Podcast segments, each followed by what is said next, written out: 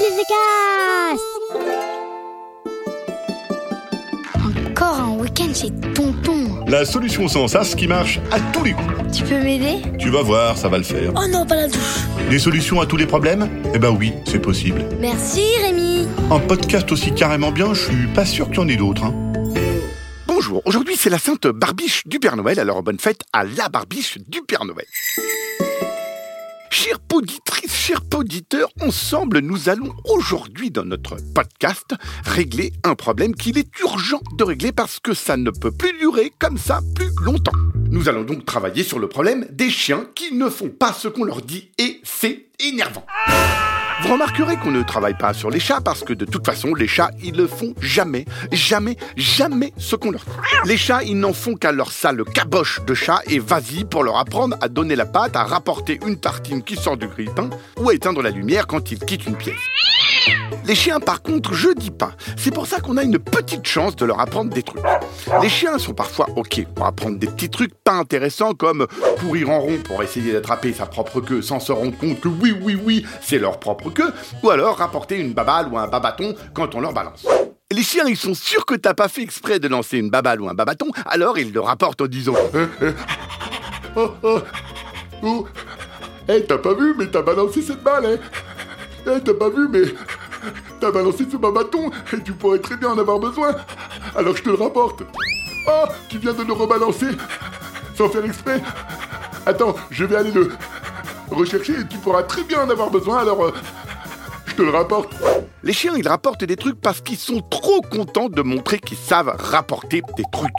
Les chats, si on leur balance un bâton, ils regardent vachement bien le bâton, puis ils regardent celui qui vient de le lancer, et puis ils regardent ailleurs en disant Non mais vraiment, les humains, euh, ça va pas trop trop bien, hein, de lancer des bâtons. Il y a des poubelles pour ça, il y a des poubelles à bâtons. Bon, euh, jeter des bâtons à son chien pour qu'il rapporte le bas-bâton, ça fait marrer les chiens et puis aussi les parents. Les parents, ils jettent des bas-bâtons en disant Allez, va chercher le bâton. Ils disent aussi Oh, mais elle était à qui cette baballe-là, cette belle petite baballe-là qui était dans ma main? Oh, et elle était à qui hein? Bref, toi, tu aimerais apprendre des trucs plus intelligents à ton chien, et je comprends ça. Porter ton cartable, ça serait un rien chouette. Retrouver la télécommande de la TV qui a glissé on ne sait où, ça serait un rien chouette. Dans les films, les chiens, ils retrouvent quelqu'un sous une avalanche juste en reniflant un slip de celui qui est tombé dans l'avalanche. Et ton chien, il sait pas retrouver la télécommande entre deux coussins.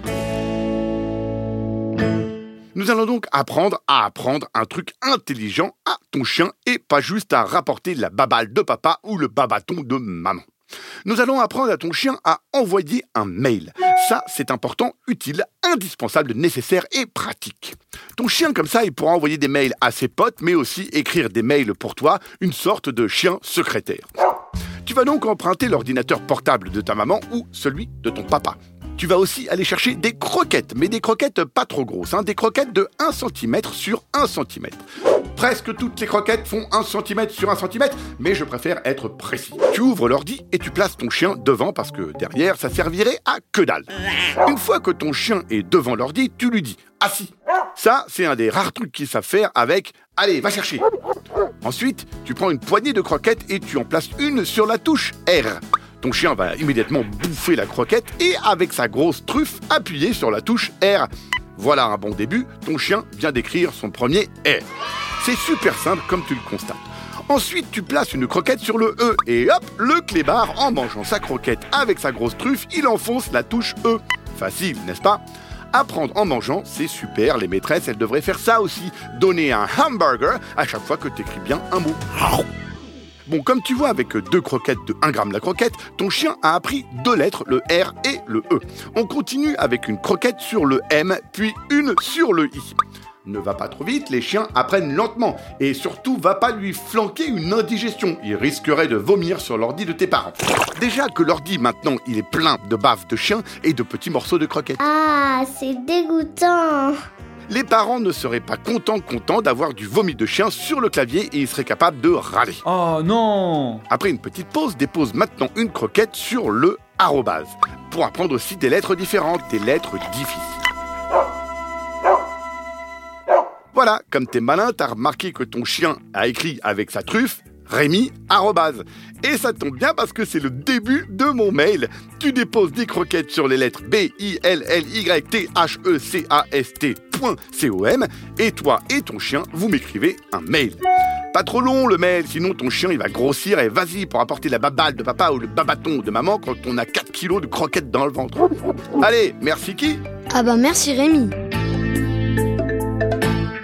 Tiens, en fait, les parents qui font semblant de ne pas écouter ce podcast aux parents. Ouais, ouais, ouais, ouais, ouais, faites pas semblant de regarder ailleurs les parents. Alors les parents, si vous me laissiez un petit message audio ou deux pour m'expliquer pourquoi vous écoutez un podcast interdit aux parents, avec les enfants, on aimerait bien savoir pourquoi. Allez, laissez-moi des messages de parents et je ferai un podcast exprès sur vous les parents avec vous dedans. Un podcast original, Billy de Cast.